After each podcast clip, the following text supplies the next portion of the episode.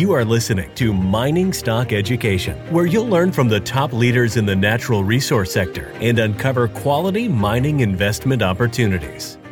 This is Brian Leni of Mining Stock Education and JuniorStockReview.com.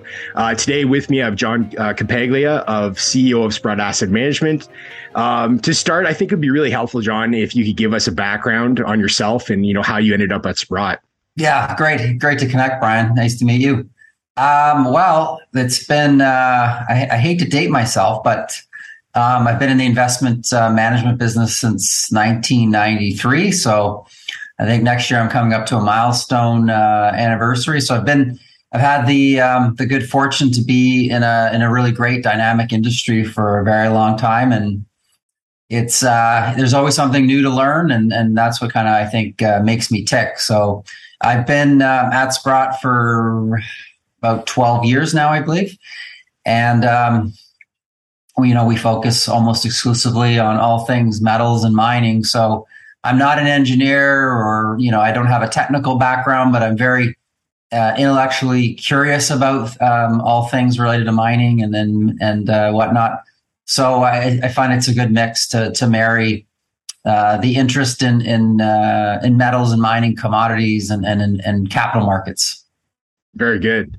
Um, you know, Sprott is a leader in basically all things related to the resource market. But today I wanted to focus the attention on the uranium market. You know, it's really captured investors' attention over the last probably year and a half at least. And, you know, uranium prices performed really well over that time period.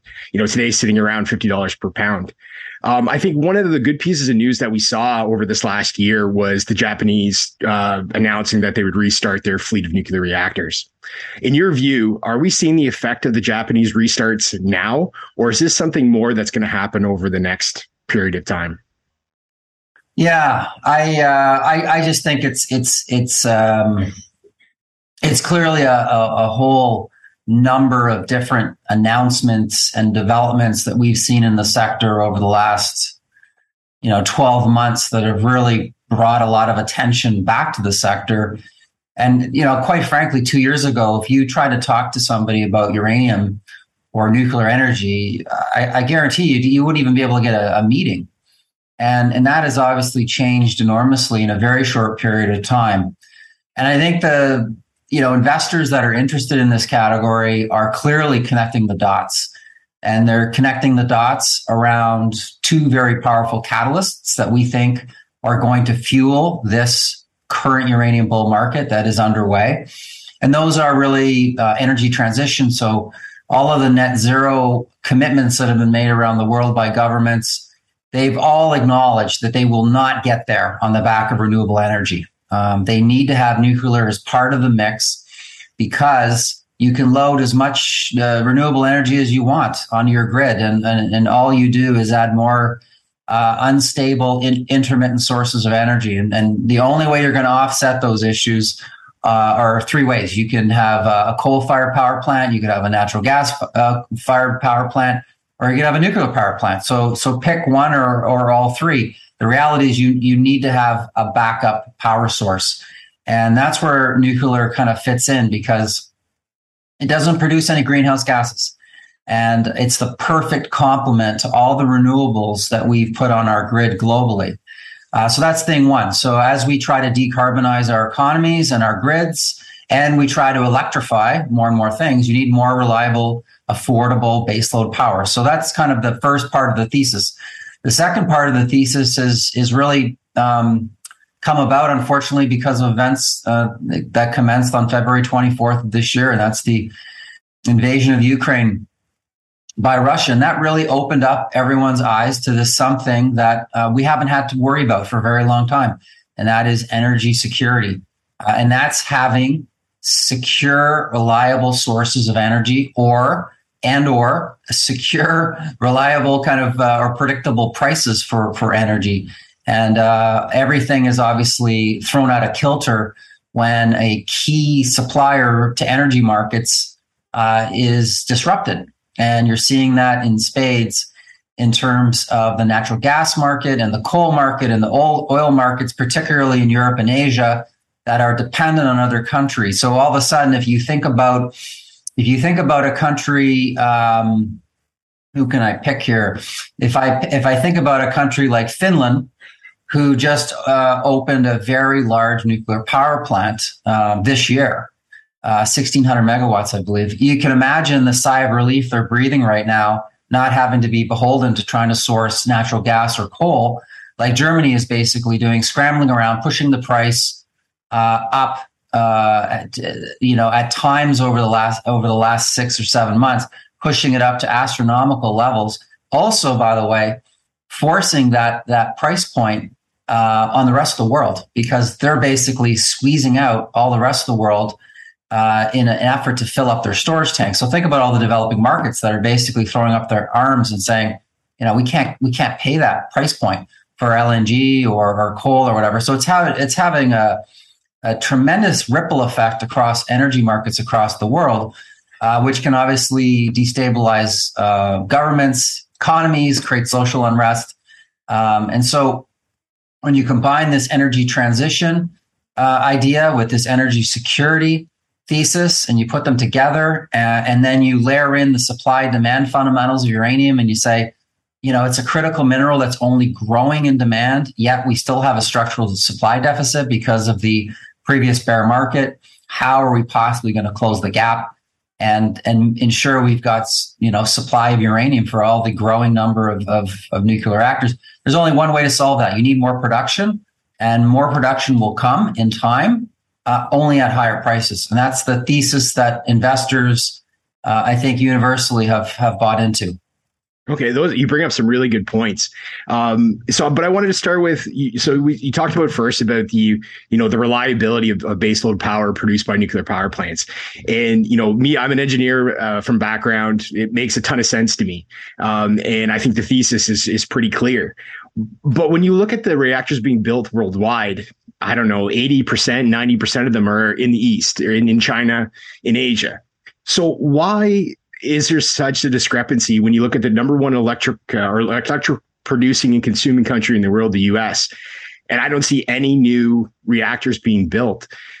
Um, I, I'm not sure what the best question to ask is. Is what do you think is preventing them, or what do you think might be the catalyst for them to to say, "Hey, you know what?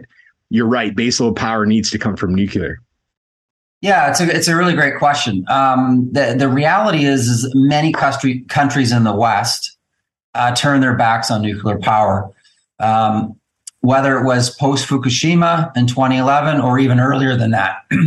and so as a result, many of the power plants in the Western countries, you know, were built in the 1970s, were built in the 1980s. And then we had this big drop off in terms of uh, the rate in terms of new plants being added. There is a there is a new plant in Georgia, believe it or not, that's being fueled right now. So that's that's one of the the few new um, builds that um, is finally being completed after lengthy delays. Uh, so it's interesting. So the West basically turned their backs on nuclear power, and there was really two reasons for that. One, there was um, lack of political will, and there was lack of public support uh, after Fukushima. People got nervous about the safety of nuclear energy. But then there was also two other contributing um, factors. And people have to think about energy in, in, in a wider context. One, we had uh, the shale boom. That created a, uh, an abundance of very cheap natural gas. So the world pivoted, uh, or many parts of the world pivoted to very cheap natural gas. Uh, unfortunately, that's over now. We don't have we don't have this boom of, of, of cheap natural gas available anymore. And then the second part was this massive multi-trillion dollar build out of renewables, either solar, uh, predominantly solar and wind with some hydroelectric. And as the cost of you know solar panels and, and wind uh, came down, more and more governments supported those. They got tons and tons of in- investments, incentives, tax credits, carbon credits, you name it. You know, fixed price contracts. Every incentive that you could possibly think about was given to renewables over the last 30 years. That's been a good thing, obviously, to decarbonize. But as I mentioned in my earlier comment, what it's also done is destabilize many grids because of intermittency and also weather events. And so as governments have kind of realized that there is no there is no alternative um, you know you can't just you just can't build out uh, endless renewables without having this alternative baseload power um, it really has forced governments to say we need to have a different think about nuclear energy. And it's happening around the world. You know, I, we will look at Japan and say, hey, they're finally announcing restarts. What was the catalyst for that after many, many years of foot dragging? Well, it was probably natural, you know, LNG prices hitting 60 dollars a million BTU in the summer. Um, but it's the reality that you know you're a, you're not a resource rich country, and how are you going to you know how are you going to deliver power? I mean, you and I live in the province of Ontario, uh, which uh, I think is is is is often pointed uh, as a one of the leading the, the leading I guess case studies of a of a place that has been very pro nuclear energy, unlike many other parts uh, in the world. And right now, I mean, you and I uh, enjoy a power grid that sixty percent of it comes from nuclear energy. It's very reliable. Yes, energy prices are going up here too, but nothing like they they have experienced in other parts of the world. So I think our government here has done a masterful job of um, committing and refurbishing a lot of our plants, uh, which produce plentiful uh, baseload uh, power to back up our other forms of energy, which are largely hydroelectric and and um, and wind. Okay, so if, if I if I understand you correctly, to to you it's just a matter of time, like before you know governments in the West are forced, or maybe not forced, but see the the light into what nuclear power could bring to their the stability of their grids. Is that correct? It's it's underway. Okay. Um, if if you just want to look at the last six months, um, I'll just you know zip around the map and and, and just share a few. Um, the UK government um, uh, just recently announced its first investment in a new, a new, nuclear power plant in 30 years. So, how does that all of a sudden happen? The first time in 30 years, they're making, I think, 800 million pound investment in uh, Sizewell, uh, new, a new a new build. Uh, we talked about Japan wanting to turn on more reactors by next summer. Um, uh, South Korea, previous regime was essentially winding down its nuclear. They were trying to phase it out new new party comes into power and it's like stop. We're doing the opposite. We're expanding. We want we, you know they're a key um, they're a key key nuclear um, energy developer in the world. They want to export their technology and build more power plants.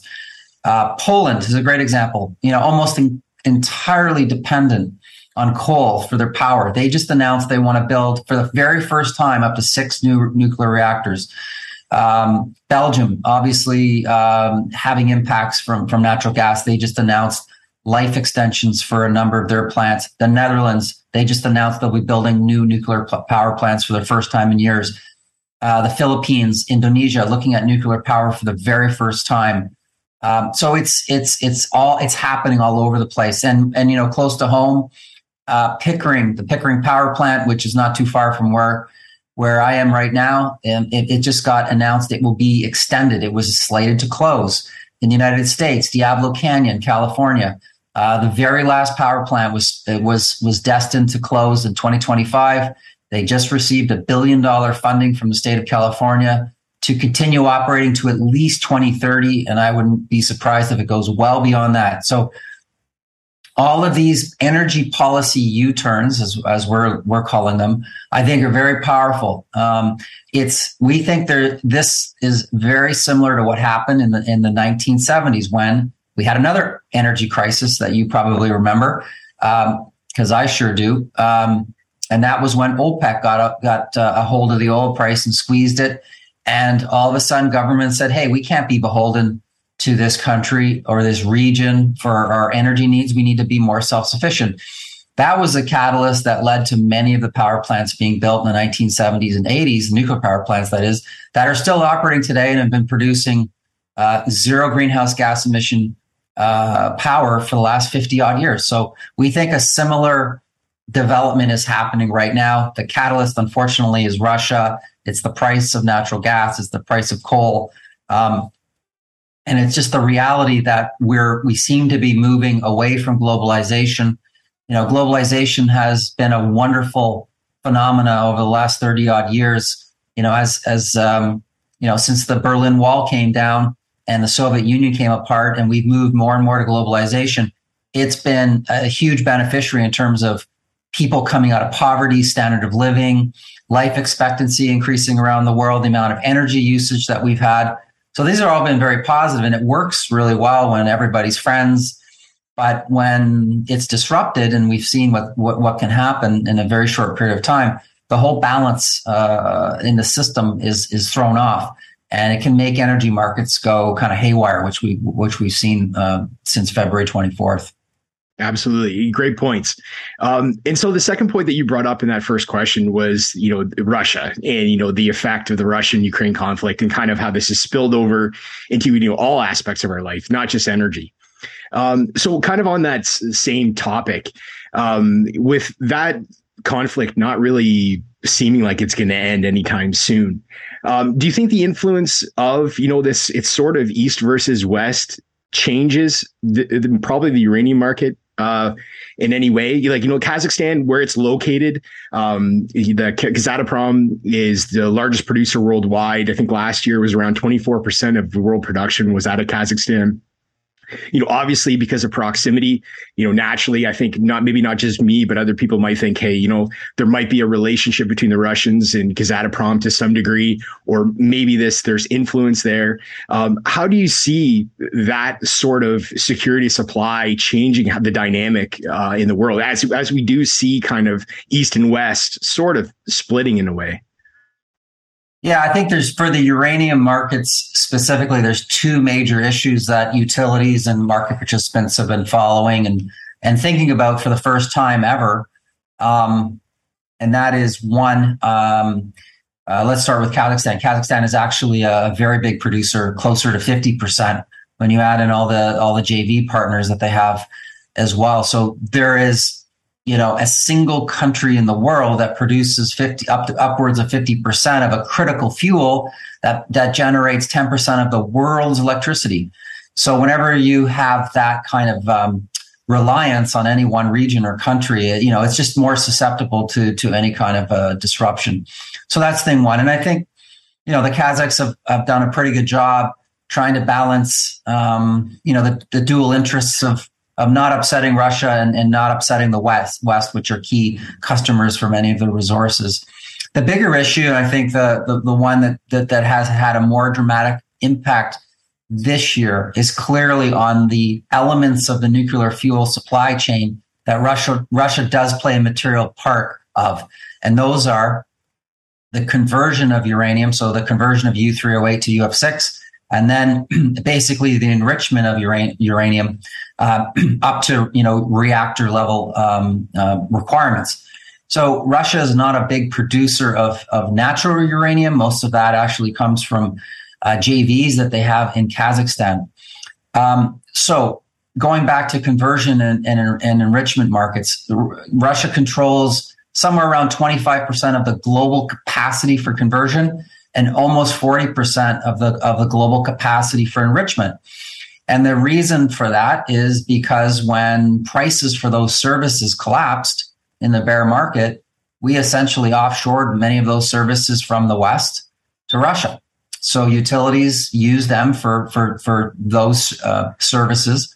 We essentially either shut or curtailed a lot of those facilities in the West. So, you know, the facility that's in Metropolis, Illinois, that Honeywell operates. It's been closed since 2017. That's a conversion facility for uranium. It's going to be reopening next year, but you know these plants um, are very complicated. You you just don't uh, flick a couple switches and after being off for five or six years, they take time to ramp back up.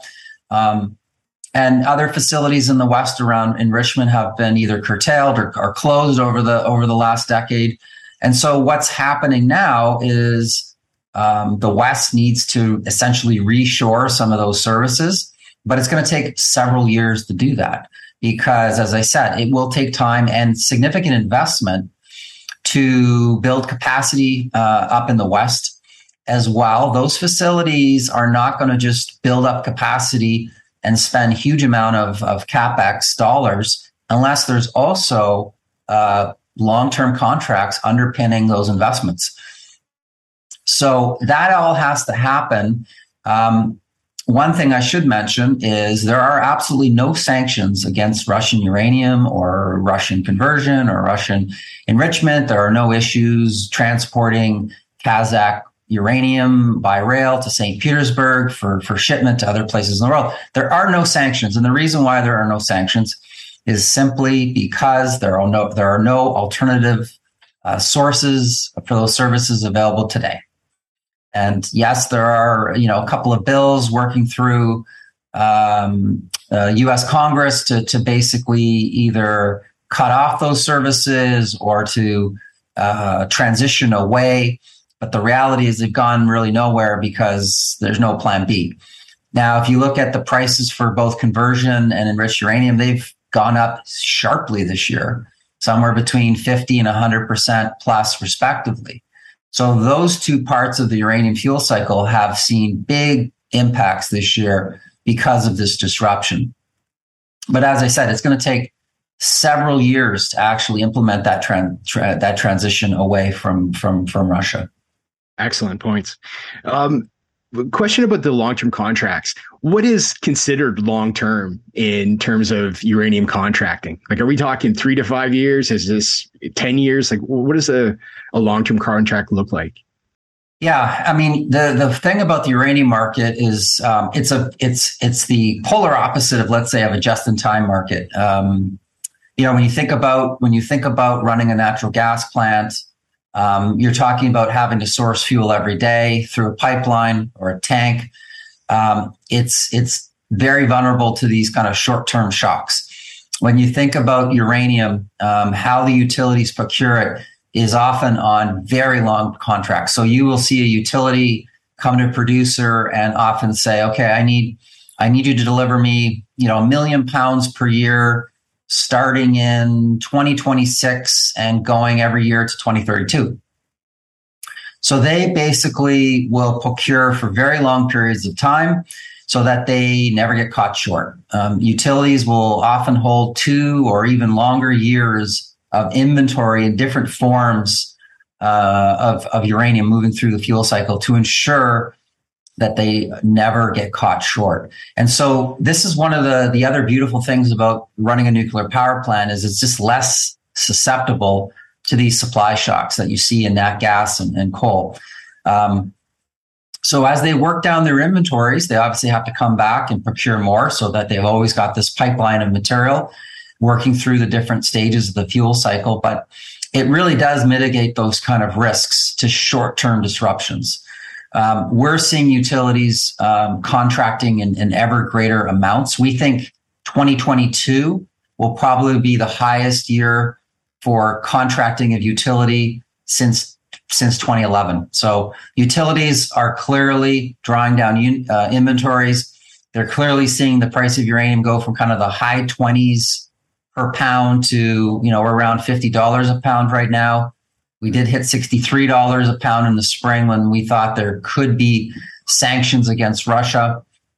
But I think longer term, what the utilities are responding to is greater concern about security of supply, the structural supply deficit we're seeing. Um, and they're also they're also feeling better about their operations. Let's face it, if you're a utility right now, you're making a ton of money um, generating electricity around the world. Um, you're also getting a lot more support from different governments and policies and, and financial incentives to keep your power plant running for longer. Um, so there, you know, with this renewed confidence that these plants are going to be operating for longer, you need to go back to the market and, and procure. So we're seeing utilities procure.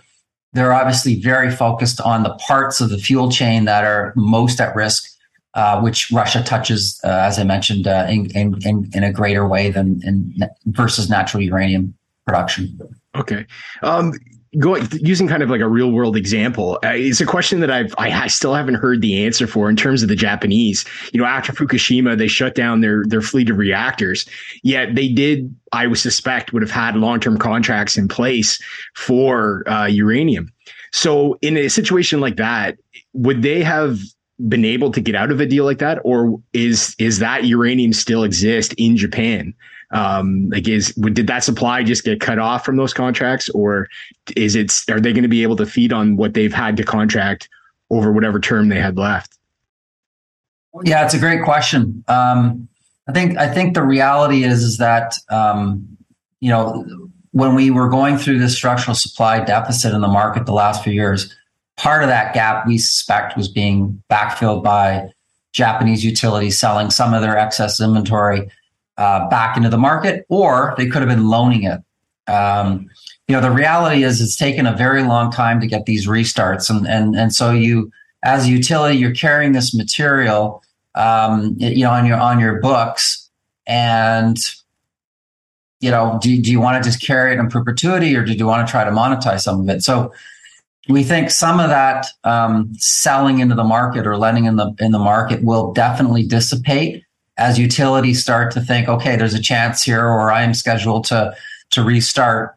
Um, we have heard we had we have heard little bits of news that uh, producers have been you know re-engaging with Japanese utilities to talk about their long-term fuel needs. So we think that's a very positive uh, point. That one, if if material is not is no longer coming to the market that was purchased under previous contracts, and two, they actually might start to procure more uh, uranium for the future. I think both of those things are, are very positive.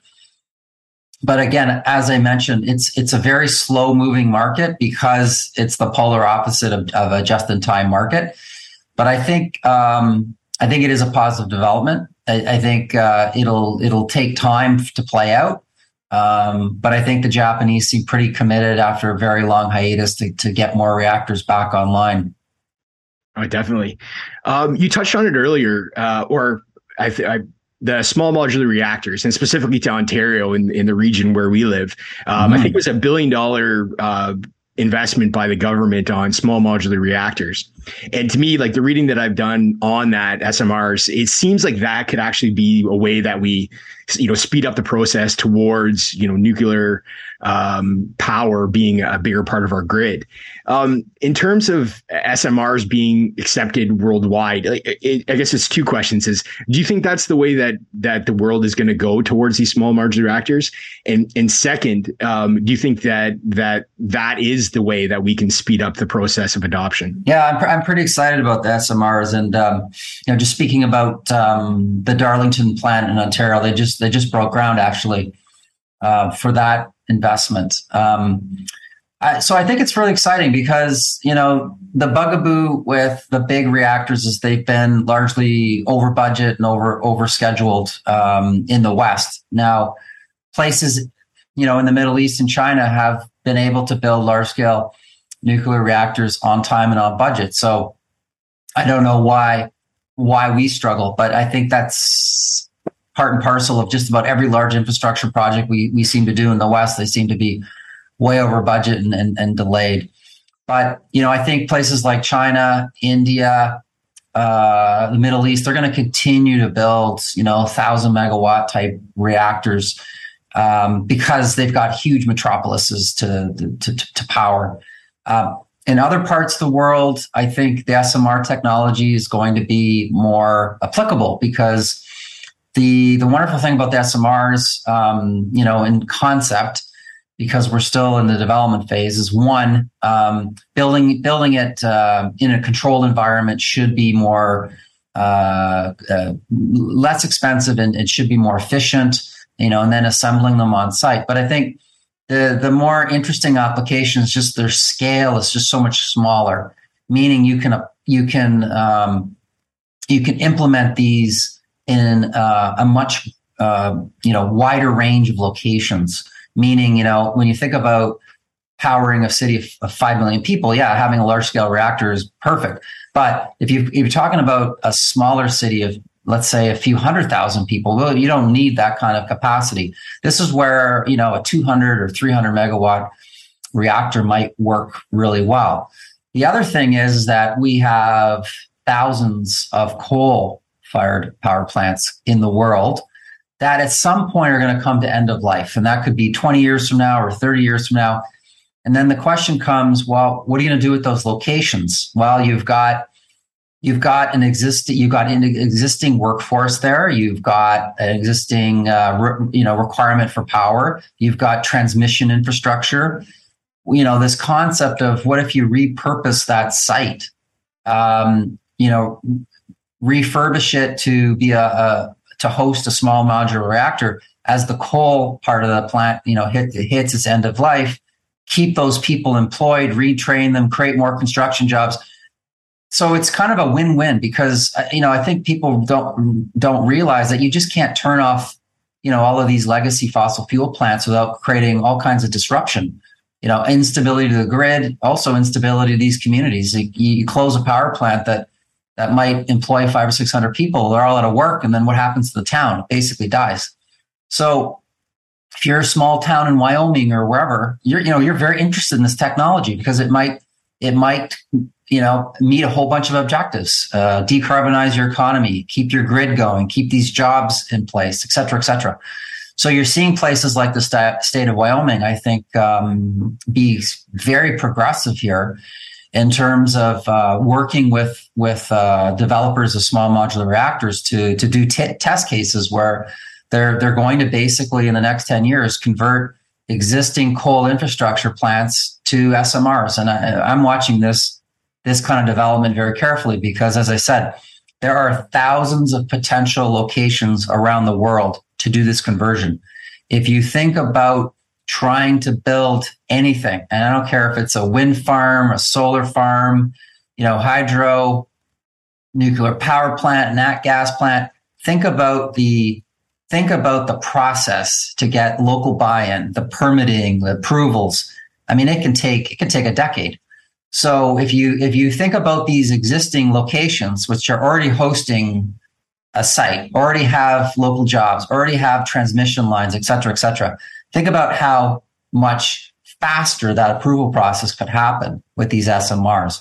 So as a result, you're seeing Canada support this. You're seeing you're seeing France wanting to support their industry, the UK. So you've got, you know, companies like Rolls-Royce and GE and Hitachi that are basically building these in TerraPower and NuScale. And so, yeah, it's a bit of a race right now amongst different developers to get uh, regulatory approval, you know, and commercialization. But I think this is this is this is going to be a huge part of a transition over the next 20 odd years we're probably, you know, somewhere between six and 10 years out for many of these deployments.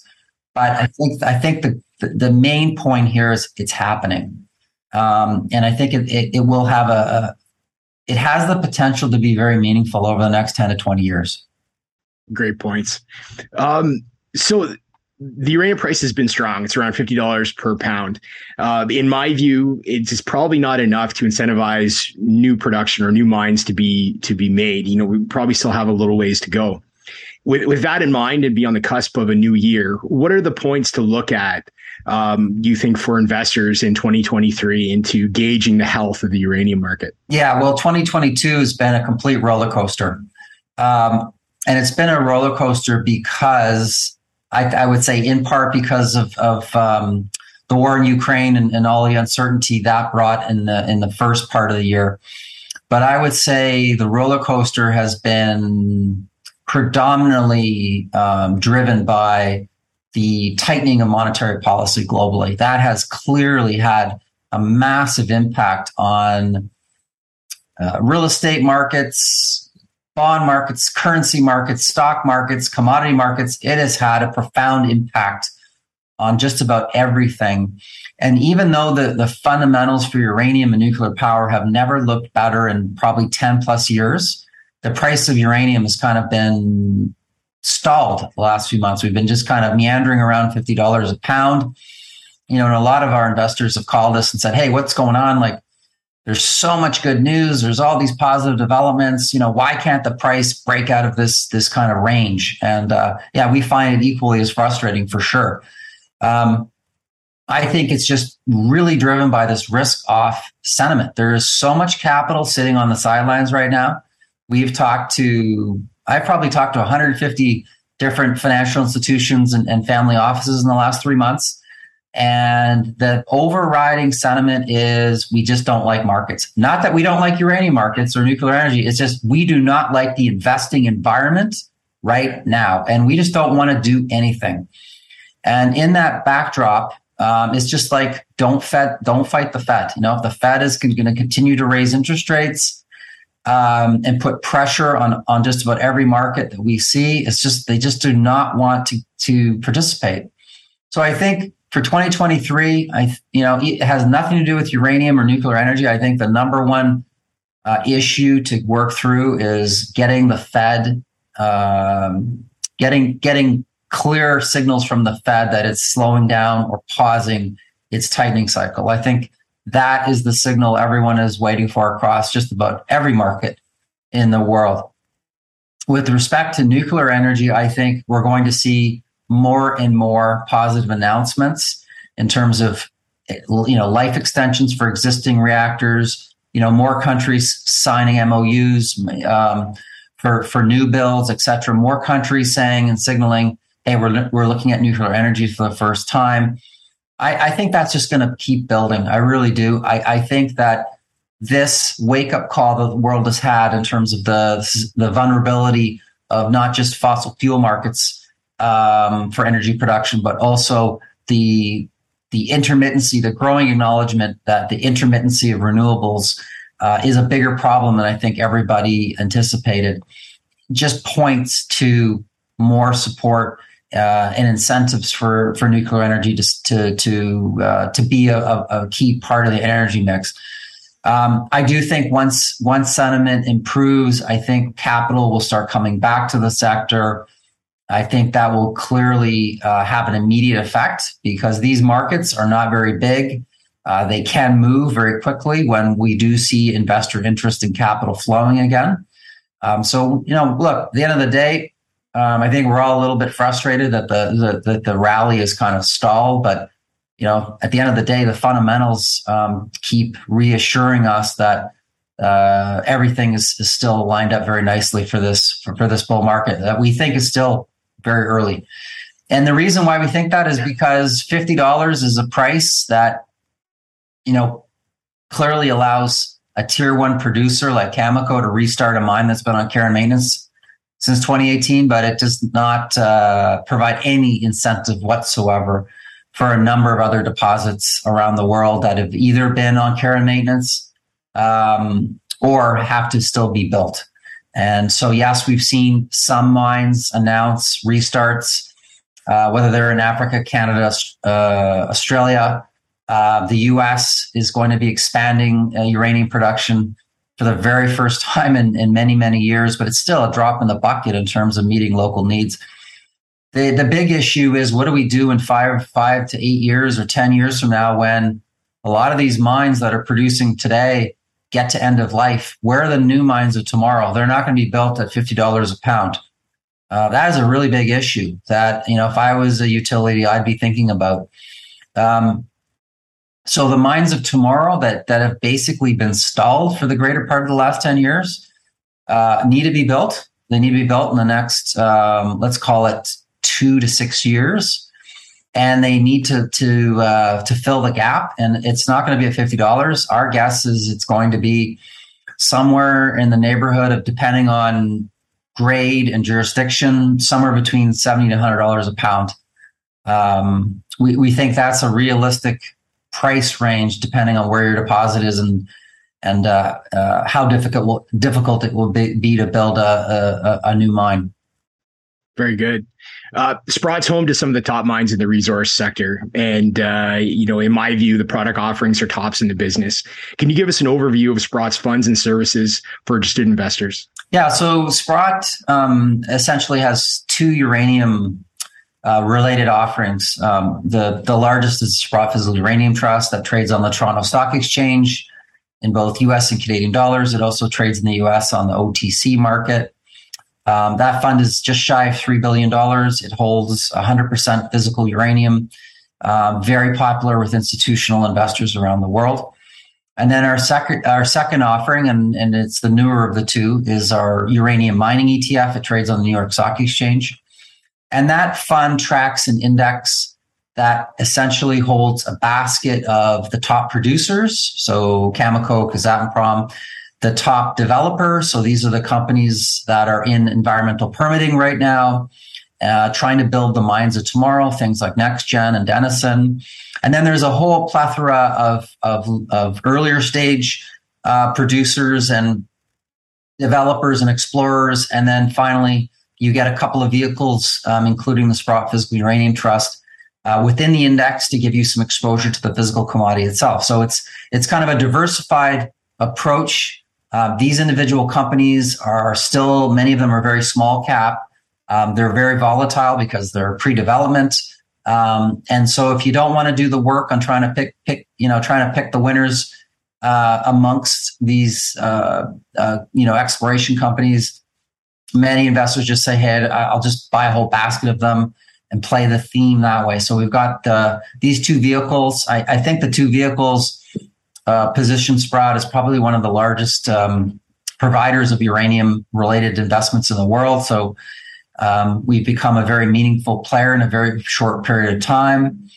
Um, and we're, we're, you know, we're very interested in this space. We, uh, we've even launched a clone version of the uranium mining ETF for investors in Europe so they can buy that fund uh, through our partner in the UK uh, on the UK exchange, the um, Italian exchange, and, and, and, the German stock exchange. So we've been trying to you know broaden our reach because what we have found is that interest in uranium is not uh, North American centric; it is very global.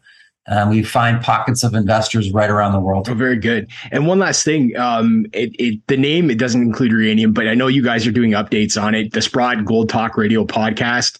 Um, I've seen a number of updates uh, that you guys have done through that podcast. How can people um, subscribe, or where can they find that podcast? Yeah, well, you can, you know, you can go to your favorite podcast host like Apple or, or Spotify or whatever. I think, I think we also um, post them on our website. So sprott.com. You can go to the insights section and you can see those podcasts. Um, they've been really popular. Um, we talk about, you know, precious metals markets.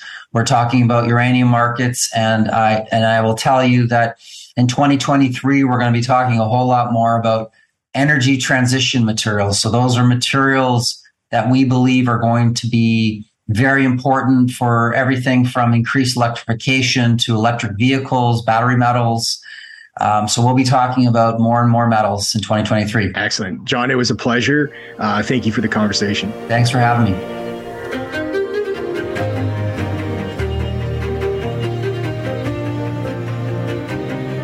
Thank you for listening to Mining Stock Education. Please subscribe and share this show with like minded investors. Connect with us at miningstockeducation.com and sign up for our email list to stay in touch. Much success to you as you learn about, invest in, and profit from mining stocks. The mining business is one that generates gigantic wealth. You know, a good drill hole that converts might cost fifty or hundred thousand dollars, and it might discover something worth a couple billion. There is no sector that I know of that has offered up as many predictable circumstances uh, where there was the possibility, certainly not the certainty, but the possibility of 10 for 1 returns, as there is in small cap and micro cap mining stocks. Concomitant with that, if you don't do the work, or even if you do do the work and don't discipline yourself on the sell side, there are very few places in the world where you can lose as much money as quickly as in mining stocks, too. I just started to study up on mining stocks and I just became fascinated because this is such a tiny sector and it's so volatile that either you could really you could do really really well or you could pretty much get blown out of the water really quickly. The mining sector is a very risky sector. It can take your money very, very quickly. Don't fall in love with stocks. Don't be overly confident and just do your work as best you can. Do your very best, but don't fall in love and don't get too overly confident because um, that's a recipe for disaster. I have met, you know, professional retail investors that have made a tremendous amount of money on the junior mining space. Some of them aren't accredited, and they just they spend their days researching, talking to people, being on the phone, being pouring through financial documents. But it requires commitment.